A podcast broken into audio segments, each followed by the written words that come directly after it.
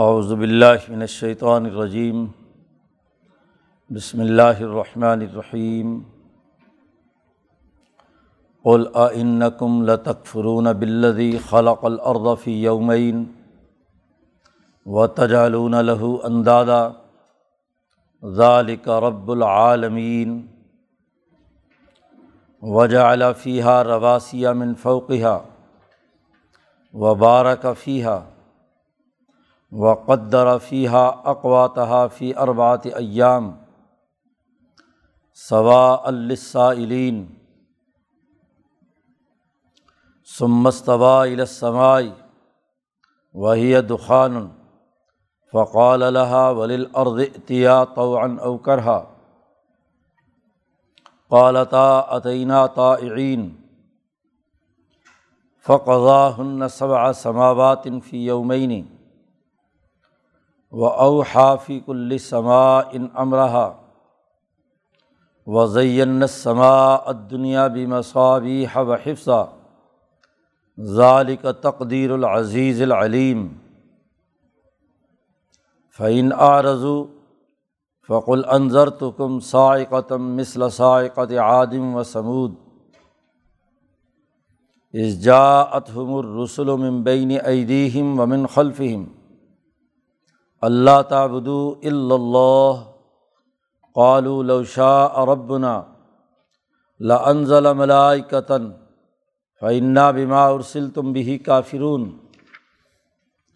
فما عادن فستقبرو فل عرض بغیر الحق وقالو من اشد منا قوا اولم یرو ان اللہ الدی خلقہم ہوا اشد منہم قوا وقان و بیاتینہ یجحدون فارسلہ علیہم ریحن سرسلن فی ایام نحسات لنذیقہم عذاب الخزی فی الحیات دنیا ولا عذاب الآخرت اخذا وحم لا ینصرون و اماں سمود فہدیناہم فاستحب العما علی الہدا فعضت ہم سائقۃ العذاب الہونی بما کانو یکسبون و نجین الدین آمن و کانو یتقون صدق اللہ العظیم صورت حامیم سجدہ کا یہ دوسرا رقوع ہے اور اس صورت کا بنیادی موضوع کتاب مقدس قرآن حکیم جو آج عربی زبان میں نازل ہوا ہے اس پر پوری استقامت کے ساتھ ایمان لانا اور اس کی تعلیمات کے مطابق عمل کرنا۔ استقامت القرآن یہ اس صورت کا بنیادی موضوع ہے۔ اس کی ابتدا میں یہ بات واضح کر دی گئی تھی کہ اس کتاب مقدس قرآن حکیم پر وہی لوگ صدق دل سے ایمان لائیں گے جو اہل علم ہیں۔ لقومی یعلمون کے لیے یہ قرآن حکیم نازل کیا گیا ہے۔ جنہوں نے اپنے علم کے تینوں ذرائع ختم کر دیے کہ ان کے کانوں میں ڈاٹ ہے، ان کی آنکھوں کے سامنے حجاب اور پردہ ہے اور ان کے دلوں کے اوپر غلاف چڑھے ہوئے ہیں۔ یہی تین علم کے ذرائع تھے کہ نہ دل سے سمجھتے ہیں، نہ آنکھوں سے دیکھتے ہیں، نہ کانوں سے سنتے ہیں۔ تو انہیں اس کتاب سے کوئی فائدہ ہونے والا نہیں ہے۔ آدمی کسی صحیح اور سچے علم کو درست طور پر حاصل کرے تبھی فائدہ اٹھاتا ہے۔ جو علم ہی حاصل نہ کرے اور اپنے علمی ذرائع کو روک دے، وہ کبھی اس علم سے فائدہ نہیں اٹھا سکتا۔ ذات باری تعلیٰ کے ساتھ سچا تعلق قائم کرنا اور اس کے اس کلام الہی کو قبول کرنا یہ استقامت کے لیے ناگزیر۔ اس لیے پیچھے یہ بات واضح کی گئی تھی کہ مجھ پر یہ وہی کی گئی ہے کہ انّما الہکم الہ واحد، تمہارا خدا ایک ہی ہے فستقیم و الہی اسی کی طرف سیدھے ہو جاؤ اور استقامت اختیار کرو اور اپنی غلطیوں اور کوتاہیوں کی معافی مانگو۔ اب اس رقوع سے ذات باری تعلیٰ کی طاقت و قوت اور آسمان و زمین کی تخلیق کے مراحل کا تذکرہ کیا گیا ہے۔ قرآن حکیم کہتا ہے، پہلی بات تو کہی تھی پچھلے رقوع کے آخر میں کہ کل آپ کہہ دیجیے ان سے کہ میں ہوں تو بشر ان نما انا بشر مثلکم، تمہاری طرح کا، لیکن مجھ میں اور تم میں فرق ہے۔ کہ یوہا الیہ، مجھ پر وہی کی گئی ہے۔ اب اسی انداز میں یہ دوسرا جملہ ہے۔ کل اے محمد صلی اللہ علیہ وسلم، آپ ان سے کہہ دیجیے کہ ان کم لطق فرون بلدی کیا تم اس ذات کا انکار کرتے ہو جس نے یہ زمین دو دنوں میں بنائی؟ خلق الارض فی یومینی زمین کی ساخت دو دنوں میں ہوئی۔ اور آگے تفصیل آ رہی ہے کہ آسمان بھی دو دنوں میں بنایا۔ اور آسمان و زمین کے درمیان جتنے وسائل تھے، انسانیت کے رزق کے، وہ بھی دو دنوں میں بنائے۔ دوسری جگہ پر اللہ پاک نے اکٹھا تذکرہ کیا ہے کہ آسمان اور زمین کا دونوں کا تذکرہ کرتے ہوئے کہا فی ستت ایامن، چھ دنوں میں یہ ساری کائنات تخلیق کی ہے۔ اب دن سے مراد کیا ہے؟ تو اللہ تبارک و تعالیٰ نے دوسری جگہ پر اپنے دنوں کا تذکرہ کیا ہے کہ ایک دن وہ ہے جو ایک ہزار سال کا ہے۔ کا الفی صنعت مما تعدون۔ تب جب گنتی کے ایک ہزار سال پورے کرتے ہو تو اللہ کا ایک دن گزرتا ہے۔ اور دوسری جگہ پر صورت معارج میں پچاس ہزار سال کا ایک دن ہے۔ تو زیادہ سے زیادہ اللہ تبارک و تعالیٰ نے جس دن کا تذکرہ کیا ہے، یا وہ پچاس ہزار سال کا ہے، یا ایک ہزار سال کا ظاہر ہے کہ اس دنیا کے دن مراد نہیں ہو سکتے۔ اس لیے کہ اس دنیا کے دن، رات تو اس سورج کی تخلیق کے بعد سے پیدا ہونا شروع ہوئے۔ ہیں آسمان اور زمین کے درمیان سورج، چاند، ستارے کی تخلیق کے بعد ہی سورج کی گردش کا نظام شروع ہوا۔ اور اسی سے کیا دن رات بننا شروع ہوئے ہیں۔ اس کائنات کی تخلیق سے پہلے کے دن وہی ہیں جن کا اللہ تبارک و تعالیٰ نے دوسری جگہ پر ذکر کیا ہے۔ پچاس ہزار سال کا ایک دن ہے۔ جی خمسین الفسنہ گویا کہ تین لاکھ سال، دو دن کا مطلب ایک لاکھ سال میں۔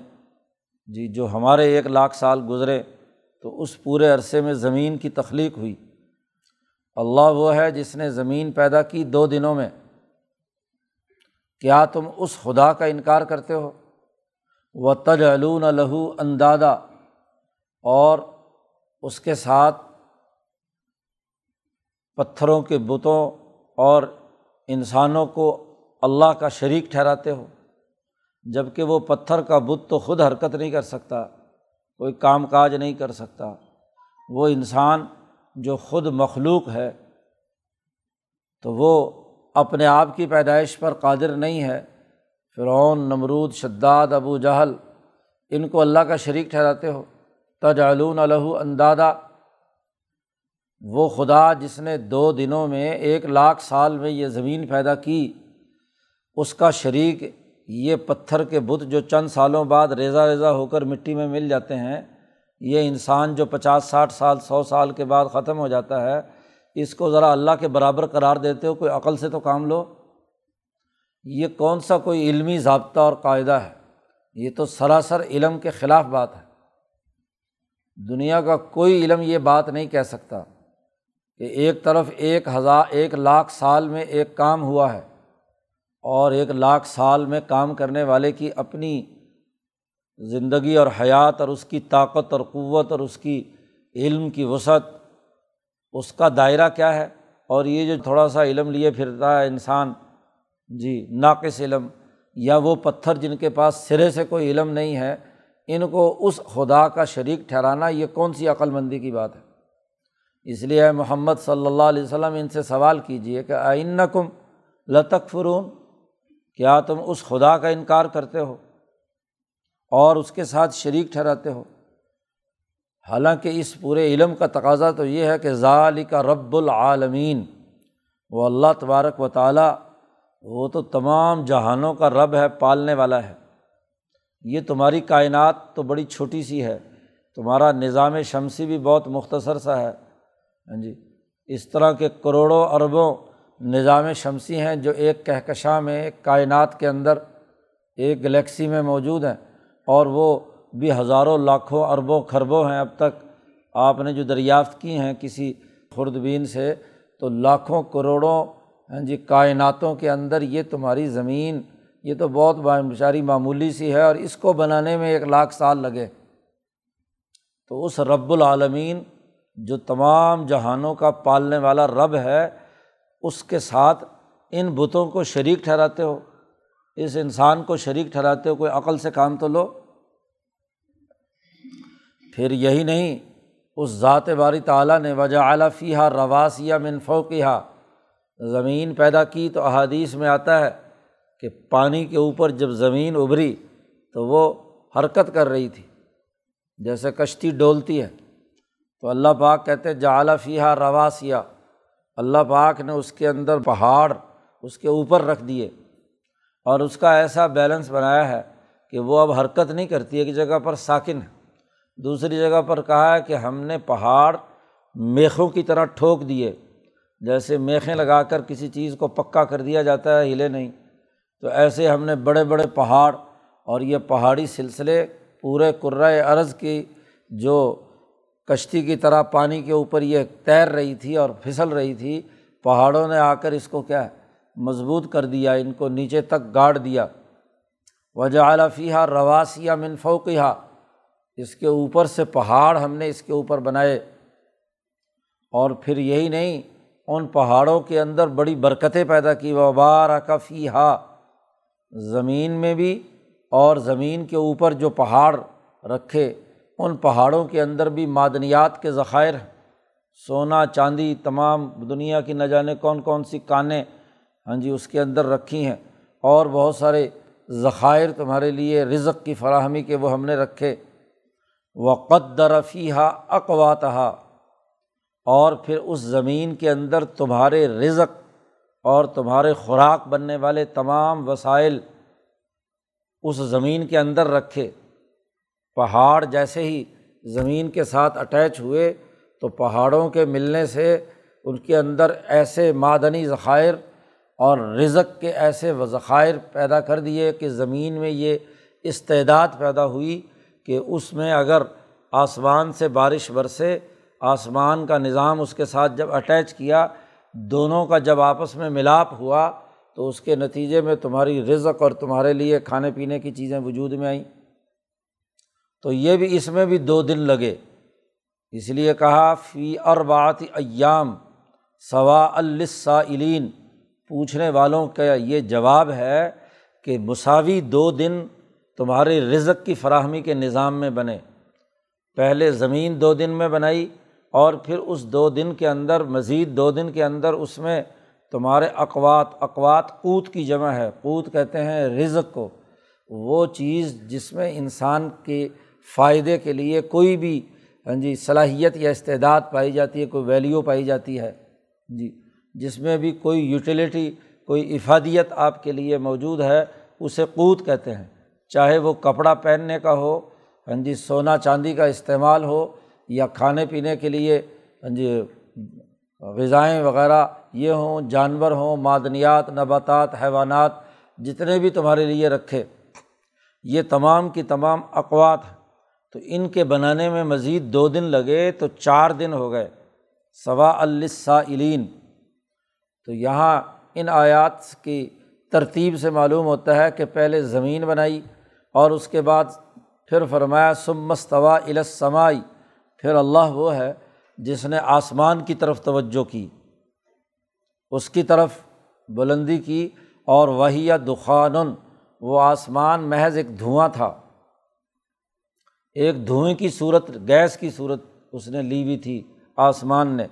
تو فقال اللہ اللہ نے اسے حکم دیا آسمان کو اور نہ صرف اسے حکم دیا بلکہ ولیل عرض اور زمین کو بھی حکم دیا کہ اعتیا توعن او کرہن دونوں کے دونوں میرے دربار میں حاضر ہو جاؤ، خوشی سے آنا چاہتے ہو، خوشی سے آ جاؤ، ورنہ تو زبردستی میں اپنے آپ کر لوں گا کرہن۔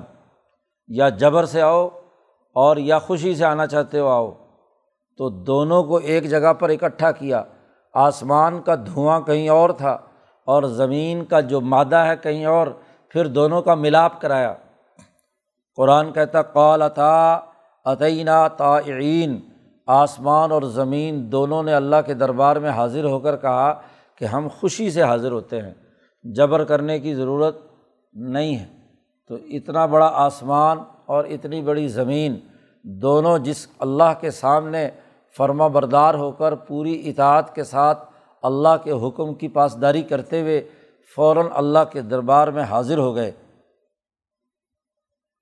جب آسمان سامنے آ گیا تو اللہ پاک کہتے فقض اللہ نے اس دخان کو، اس دھوئیں کو سات طبقوں میں تقسیم کیا سب آ سماوات فی یومینی اگلے دو دنوں میں کہ سات آسمان بنائے گئے، سات طبقے اور درجے بنائے اللہ نے۔ قضا کہا ہے، فیصلہ کیا اللہ پاک نے کہ اس زمین کے چاروں طرف آسمان کی چا، سات تہیں ہونی چاہئیں اس کو کور دینا چاہیے۔ زمین کے اندر رزق کی فراہمی کے نظام کو اور زمین کی اس حفاظت کے لیے، جس زمین پر حضرت انسان اللہ نے اپنا نائب اور خلیفہ بنانا تھا، اس کو کور دینے کے لیے سات کور آسمان کے بنائے، سات طبقے اور درجات بنائے۔ دو دنوں میں بنائے، فی یومینی و اوہا فی کل سما ان ام رہا اور پھر اللہ نے ہر آسمان کی ذمہ داری جو تھی، اس کا نظم و نسق، اس کے جو فرائض اور ذمہ داریاں ہیں زمین کے تحفظ کے لیے، اور اپنی ذمہ داریوں کے اعتبار سے جو کام کرنے ہیں، وہ ان کو وہی کیا۔ او کا لفظ استعمال کیا ہے کہ اللہ پاک نے حکم نازل کیا، وہی کی ہر ہر آسمان پر کہ اس آسمان کے اس کور کی، اس درجے کی، اس طبقے کی یہ یہ ذمہ داری ہیں، اس نے زمین کو یہ کور فراہم کرنا ہے۔ زمین کے تحفظ کے لیے اس نے یہ کردار ادا کرنا ہے۔ امر، حکومت، نظم و نسق، انتظام، اس کی ذمہ داری ہے کہ وہ زمین پر یہ کردار اور یہ نتیجہ پیدا کرے۔ تو سات آسمان اللہ نے بنائے، اس کا فیصلہ کیا۔ تو دو دن زمین بنانے میں، دو دن آسمان بنانے میں اور دو دن اس کے درمیان رزق فراہم کرنے کے حوالے سے۔ تو دونوں کا جب ملاپ ہوا، آسمانی کور اس زمین کو حاصل ہوا، تو آسمان سے جو چیزیں اس زمین پر اثر انداز ہوتی ہیں، سورج کی شعائیں، چاند کی چاندنی، اسی طریقے سے باقی ہاں جی جو وہاں سے نکلنے والی ویوز ہیں ہاں جی لہریں ہیں وہ زمین کے اوپر جب اثر انداز ہوتی ہیں تو وہاں سے معدنیات ہیں، نباتات ہیں، حیوانات ہیں اور سب سے آخر میں یہ حضرت انسان جو احسن تقوین تھی اس پوری کائنات کی، اس کو پیدا کیا گیا۔ ہر آسمان کا نظم و نسق فرشتوں کے حوالے کیا گیا، ان کی ذمہ داریاں عائد کی گئیں۔ وہاں سے جو توانائی بھی خارج ہوتی ہے، وہ ایک خاص ترتیب کے ساتھ اس کی پوری ریڈیئیشن یہ زمین جو ہے وہ ایبزرو کرتی ہے، اس کے اندر داخل ہوتے ہیں۔ اور زمین کی جو اثرات یہاں سے ریڈیئیشنز ہوتی ہیں، وہ اوپر پہنچتی ہیں اور اس کے مطابق ایک پورا سائیکل، پورا نظام بنایا ہے۔ اور پھر ہم نے سب سے بڑا کام یہ کیا کہ زین سماعت دنیا وہ آسمان جو اس زمین کے سب سے قریب تر ہے۔ دنیا کا لفظی ترجمہ ہے قریب ترین۔ دنیا کو دنیا بھی اسی لیے کہتے ہیں کہ یہ انسان کے سب سے قریب ترین ہے اور آخرت کو آخرت اس لیے کہتے ہیں کہ وہ اس دنیا کی نسبت سے انسان سے دور ہے، دوسرے درجے پر ہے۔ ہاں جی اگلا آخری مرحلہ ہے، اس لیے اسے آخرت کہتے ہیں۔ تو اسماعت دنیا یہ جو دنیاوی آسمان ہے یعنی قریب والا آسمان انسان کو جو سب سے پہلے نظر آتا ہے، ہم نے اس کو مزین کیا بھی مصابیحہ ہاں جی ایسے روشن چراغوں سے، یہاں مصابیحہ سے مراد سورج، چاند، ستارے۔ تو جو انسان کے قریب ترین کور ہے، وہ سورج اور اس کے پورے نظام شمسی سے وابستہ جتنے چاند، ستارے ہیں، یہ تمام کے تمام اس سے ہم نے اس آسمان کو خوبصورت بنایا۔ اس لیے رات کو جب انسان آسمان کی طرف دیکھتا ہے، تو یہ چمکتے ہوئے ستارے یا دمکتا ہوا چاند نظر آتا ہے اسے۔ تو اس سے اس کی خوبصورتی اور خاص قسم کی کیفیت، اس کے نفس اور اس کے وجود پر طاری ہوتی ہے۔ تو یہ زینت اور یہ خوبصورتی ہم نے آسمان دنیا کے اندر پیدا کی۔ اور نہ صرف یہ کہ ہم نے اس کے اندر مساوی پیدا کیے، بلکہ وہ حفظہ، ہم نے اس کی حفاظت اور سیکورٹی کا نظام بھی بنایا۔ اگر سورج کی یہ کشش اور یہ توانائیوں اور یہ چاند ستاروں کا نظام چاروں طرف اس زمین کے نہ ہو تو زمین کے تحفظ کا عمل نہیں ہو سکتا۔ یہ گویا کہ اس کی سیکورٹی ہے۔ یہاں بڑے بڑے شہاب ثاقب اسی لیے کہ کوئی شیطان اور شتونگڑا زمین کی جو منفی ہاں جی سوچ رکھنے والے جتنے بھی یہاں مخلوقات ہیں، وہ اگر آسمان کی طرف داخل ہونا چاہیں یا اس سیکورٹی زون کو توڑنا چاہیں، تو شہاب ثاقب فوراً اس شیطان کا پیچھا کرتا ہے۔ جیسا کہ پیچھے صورت صافات میں گزرا کہ شہاب الثاقب ہر ایک شیطانی مارد پر پڑتا ہے اور اس کو جلا کر راکھ کر دیتا ہے۔ تو ہم نے ایک پورا سیکورٹی کا پورا نظام بنایا۔ تو یہ آسمان، یہ زمین، اس کے درمیان رزق اور اس کی تمام چیزیں ہم نے بنائی۔ ذالک تقدیر العزیز العلیم۔ یہی تقدیر ہے، یہی سسٹم ہے، یہ طے شدہ نظام ہے جو بنایا ہے العزیز طاقتور نے۔ ذات باری تعالیٰ جو العزیز بھی ہے اور بہت ہی علیم بھی ہے، علم بھی اس کے پاس ہے۔ جب اتنی متنوع قسم کی، پیچیدہ قسم کی کائنات اور اس کی تمام مختلف اور متضاد چیزوں کا ایک سسٹم بنا دیا، تقدیر بنائی، تو یہ تقدیر وہی بنا سکتا ہے جس کے پاس علم بہت اونچے درجے کا ہو۔ بہت زیادہ علم رکھتا ہو۔ کوئی پروجیکٹ بغیر علم کے پورا نہیں ہوتا۔ علم تو ہو لیکن علم کے باوجود اس کے پاس نہ وسائل ہو، نہ طاقت ہو، تو تب بھی نتیجہ نہیں نکل سکتا۔ دونوں چیزیں ضروری ہیں کہ علم بھی ہو ہر ہر چیز کے بارے میں اور اس تمام وسائل کو ایک جگہ اکٹھا کرنے کی طاقت اور قوت بھی ہو، ان وسائل کو جمع کر کے جوڑنے کی طاقت بھی ہو۔ محض علم لیے پھرے تو تب بھی کام نہیں ہوتا۔ اور محض طاقت تو ہو، لیکن جانتا نہیں ہے کہ جوڑ کیسے کرنا ہے، سسٹم کیسے بنانا ہے۔ نظام کیسے بنانا ہے، وہ نہیں علم اس کا۔ تو وسائل تو سینکڑوں بکھرے پڑے رہتے ہیں، کون اس سے نتیجہ پیدا کر سکتا ہے؟ اس لیے اللہ کے دو وصف بیان کیے کہ جو العزیز بھی ہے، طاقتور بھی ہے اور علیم بھی ہے۔ تو کیا تم اس خدا کا انکار کرتے ہو؟ یہ رب العالمین، جس نے چھ دنوں میں یہ کائنات، اس کا پورا نظام، اس کے تمام چیزیں ان کو وجود بخشا، اس خدا کا انکار کرتے ہو؟ ذرا سوچو تو صحیح۔ علم اور عقل سے کام لو، بے وقوفی اور حماقت کا طریقہ کیوں اختیار کر لیا؟ اب اگر ان تمام دلائل کے باوجود بھی فعین اعرضو اگر یہ مکے کے مشرق اور کافر اور ظالم اعراض کرتے ہیں اور اللہ کی خدائی اور اس کو وحدہ لا شریک نہیں مانتے، تو اب تیسرا قل آیا ہے۔ فقل، تو آپ کہہ دیجیے پہلے دو قل آئے کہ قل انما انا بشرم مثلکم نمبر دو، قل آئن کم لطق فرون بلّی تو اس کے بعد اب تیسرا قل آیا ہے، جس میں نبی اکرم صلی اللہ علیہ وسلم سے کہا جا رہا آپ ان کو کہہ دیجیے انضر تو کم سائقتم مثل سائقت عادم و سمود میں تمہیں ڈراتا ہوں، جیسے وہ سخت عذاب آیا تھا، قوم عاد اور قوم سمود پر، ویسا تم پر عذاب آئے گا۔ جو خدا آسمان کا پورا نظام، زمین کا نظام، اس کے اندر رزق کی فراہمی کا پورا نظام بنا سکتا ہے، وہ عاد و سمود کی طرح تمہیں تباہ و برباد بھی کر سکتا ہے۔ بنانا مشکل ہوتا ہے، توڑنا کیا مشکل ہے؟ ایک چیخ آئے گی، ایک عذاب آئے گا اور تم ملیا میٹ ہو کر ختم ہو جاؤ گے۔ تم آج کہتے ہو کہ ہمارے دلوں پر پردے ہیں، غلاف چڑھے ہوئے ہیں، آنکھوں سے نظر نہیں آ رہا جو تم کہو ہم تمہیں سننے کے لیے تیار نہیں ہے تو اگر اس کے باوجود ان تمام تر جہالتوں کے ساتھ تم اعراض کرنا چاہتے ہو، تیار ہو جاؤ۔ جیسے قوم عاد اور قوم سمود پر عذاب آیا ویسا ہی تم پر عذاب آئے۔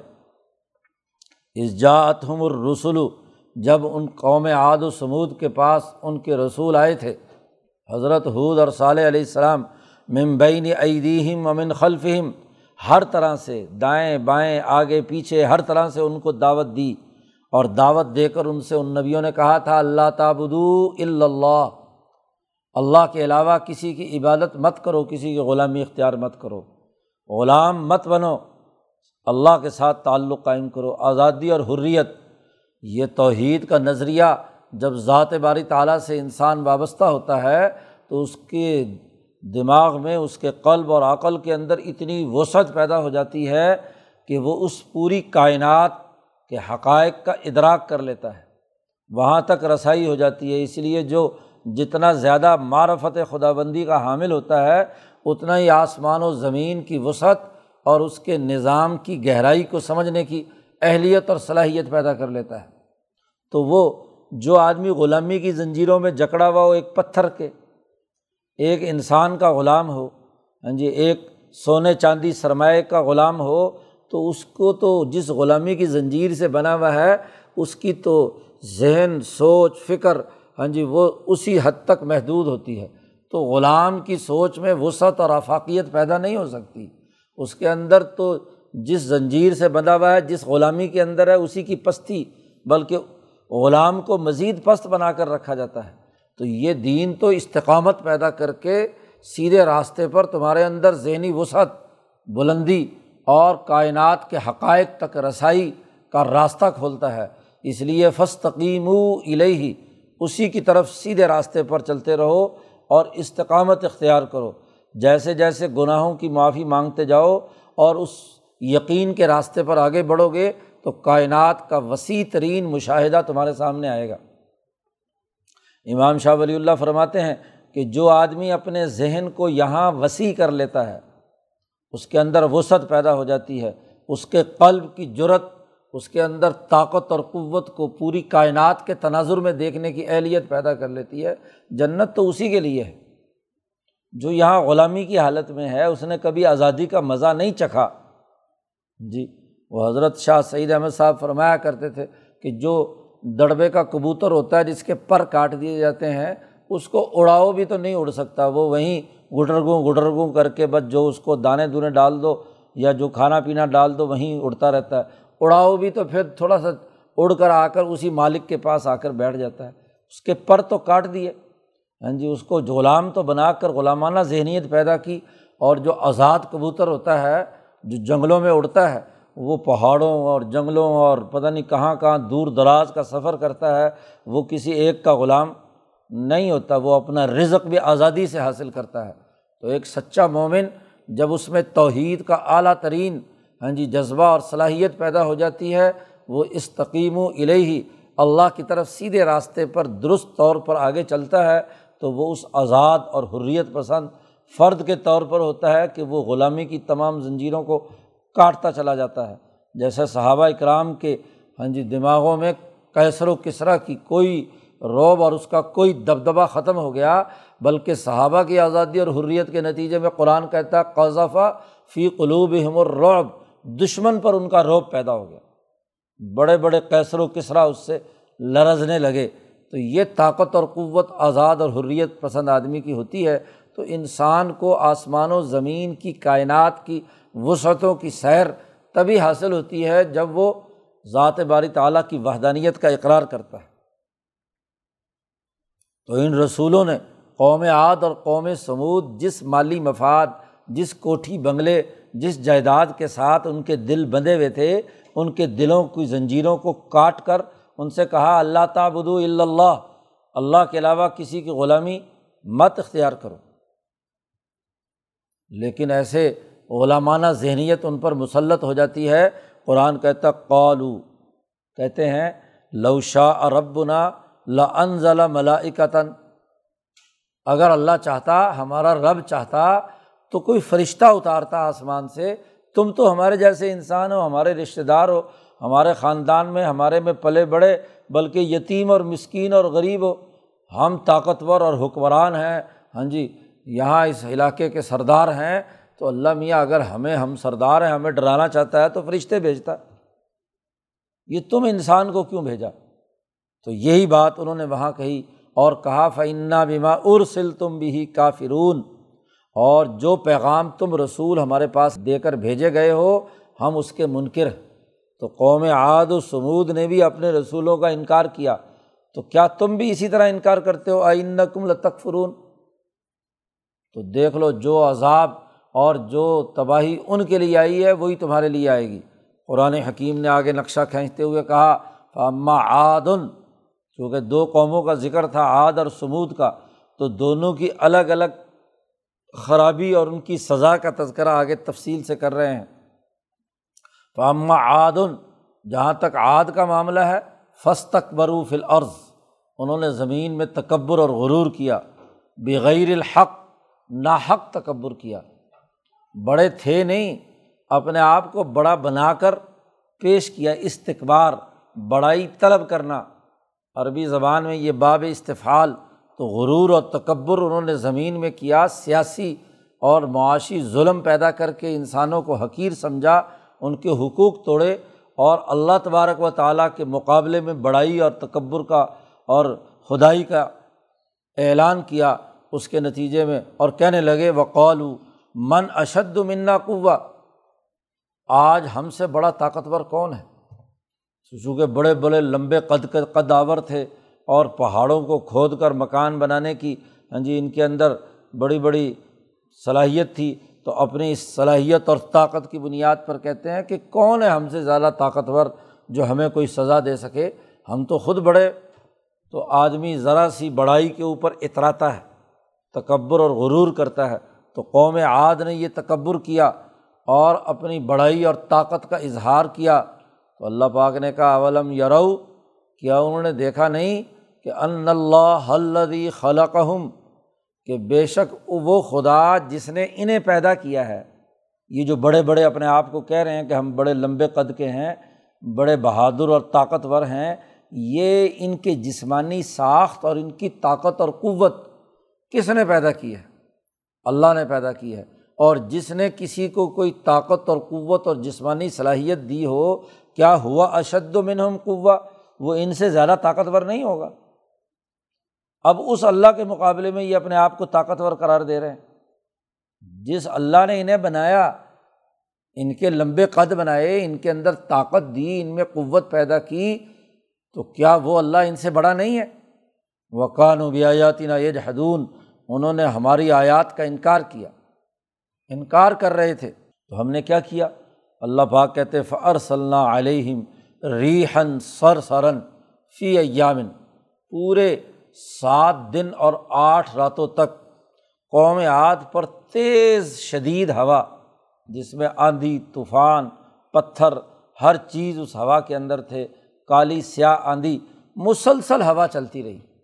اور اس ہوا نے ہر چیز کو پٹخ پٹخ کر زمین پر دے مارا۔ ہاں جی انسانوں کو، جانوروں کو، مکانوں کو، کوٹھیاں، بنگلے، درخت، تمام جو بھی عمارتیں، جو چیزیں بھی بنائی ہوئی تھیں، وہ ہوا آتی، تیز بگولا آتا، اس انسان کو اٹھاتا اور پٹخ کر زمین پر مارتا۔ یہ تمہاری بڑائی ہے۔ کہاں گئی تمہاری طاقت؟ کہاں گئی تمہارے یہ لمبے لمبے قد؟ کہاں گئی تمہاری جو اجتماعی طاقت اور حکمرانی کے تم دعوے کرتے تھے؟ مسلسل پہاڑوں کے ساتھ ٹکرا ٹکرا کر ان کی لاشوں کا بھرکس نکال دیا۔ قرآن حکیم کہتا ہے ری سر سرن فی ایامن ناحساتن سات دن ان کے لیے منحوس دن ثابت ہوئے۔ منحوس دنوں میں جہاں جب عذاب الہی کا اللہ فیصلہ کر لے، تو وہ دن منحوس ہی ہوتے ہیں اس قوم کے لیے۔ تو اس پوری قوم پر یہ منحوس دن مصیبت کے آئے جس میں شدید ہوا چلتی رہی اور یہ تیز ہوا کیوں چلاتے رہے ہم؟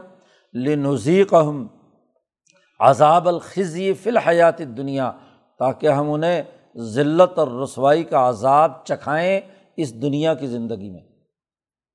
کہ یہ اپنے آپ کو بڑا، متکبر، طاقتور، قوت والے لمبے لمبے قد کی وجہ سے اپنے اطراہٹ اور ہاں جی خوشی کے اندر مبتلا تھے، تو ان کا پورا غرور خاک میں ملا کر رکھنے کے لیے ہم نے رس، ذلیل اور رسوا کیا ان کو۔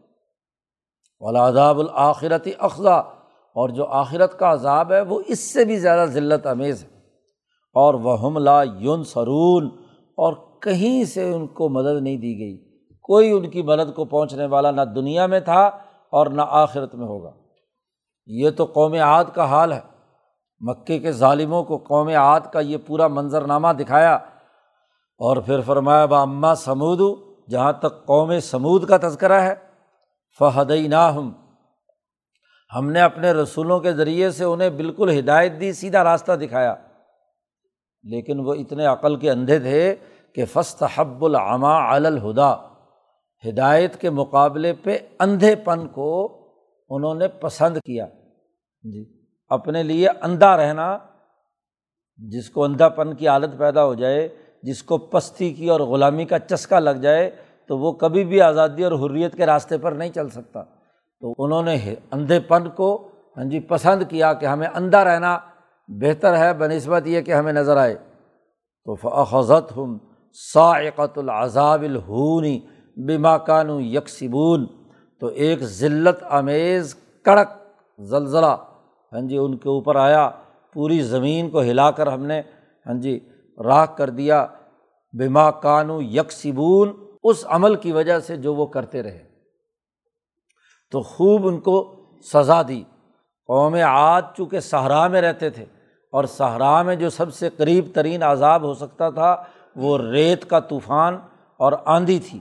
اس لیے ان پر ریحن سر سرن قوم عاد پر تیز ہواؤں اور آندھی اور طوفان۔ اور یہ ریت کا طوفان ایسا ہوتا ہے کہ یہ جب کسی صحرا کے اندر چلتا ہے تو بڑی سے بڑی عمارتوں اور ہاں جی درختوں کو بھی کیا چھپا لیتا ہے۔ ایک جگہ سے ریت کا ٹیلا پورا اٹھتا ہے، دوسری جگہ پر آ کر کیا ہے، اس طریقے سے دبا دیتا ہے، وہاں سے اٹھتا ہے، دوسری جگہ پر چلا جاتا ہے۔ تو جب یہ طوفان چلتا ہے تو تباہی اور بربادی اس طریقے سے اتارتا ہے۔ قوم عاد کا تذکرہ یہ کیا، اور قوم سمود چونکہ پہاڑوں کے اندر رہتے تھے تو وہاں زلزلہ اور کڑک، بجلی کڑکتی ہے۔ جو وہاں پہاڑوں پر، درختوں پر پڑتی ہے تو جلا کر راکھ کر دیتی ہے، تو ان کے اوپر یہ عذاب آیا۔ بیما کانو یکسبون، ان کے اپنے ہی کیے ہوئی کمائی تھی جو انہوں نے اندھے پن کو اختیار کیا تھا۔ تو اللہ میاں نے کہا، اندھے کا کام یہ ہے کہ وہ کسی زلزلے، کسی طوفان، کسی ہاں جی کھائی کے اندر گر کر مرے۔ کیونکہ دیکھنے والا جو ہے وہ تو نہیں گرے گا، اس کو تو سب کچھ نظر آتا ہے۔ تو انہوں نے اندھے پن کا مظاہرہ کیا تو اللہ نے کہا، جاؤ پھر۔ و نجین الدین آمن و کانو یتقون دونوں جگہ پر جو متقی اور ایمان والے لوگ تھے، قوم عاد اور قوم سمود میں، جو اپنے اپنے انبیاء پر ایمان لائے تھے، حضرت صالح اور حود علیہ السلام پر، ہم نے ان کو نجات دی۔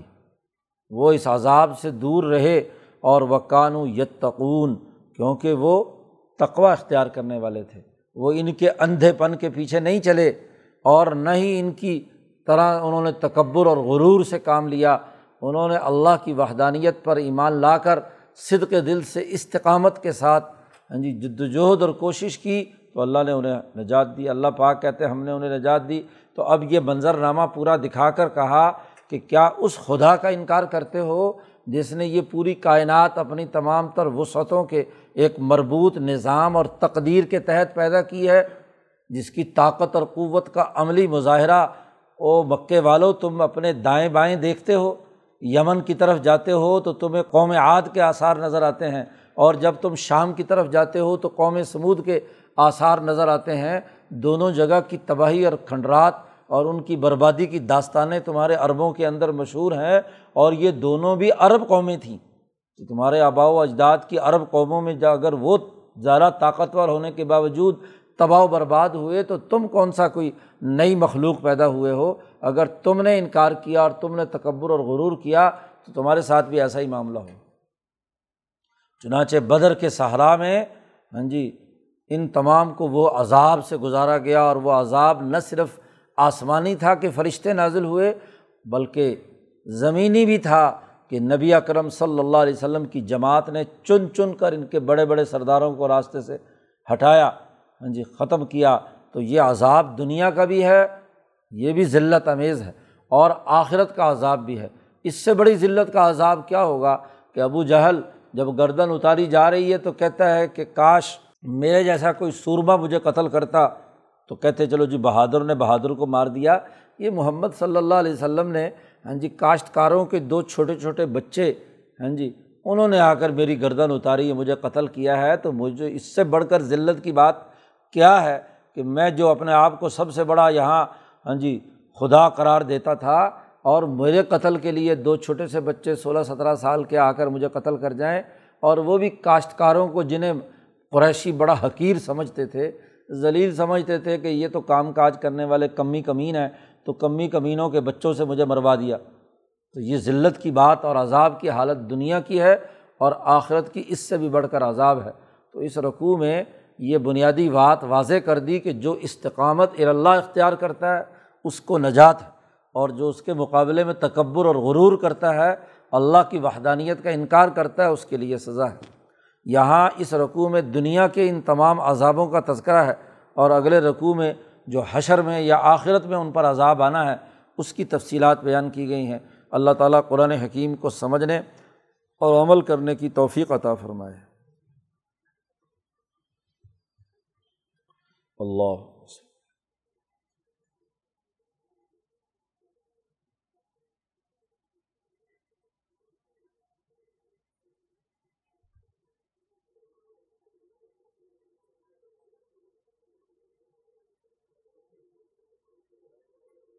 اجمعین۔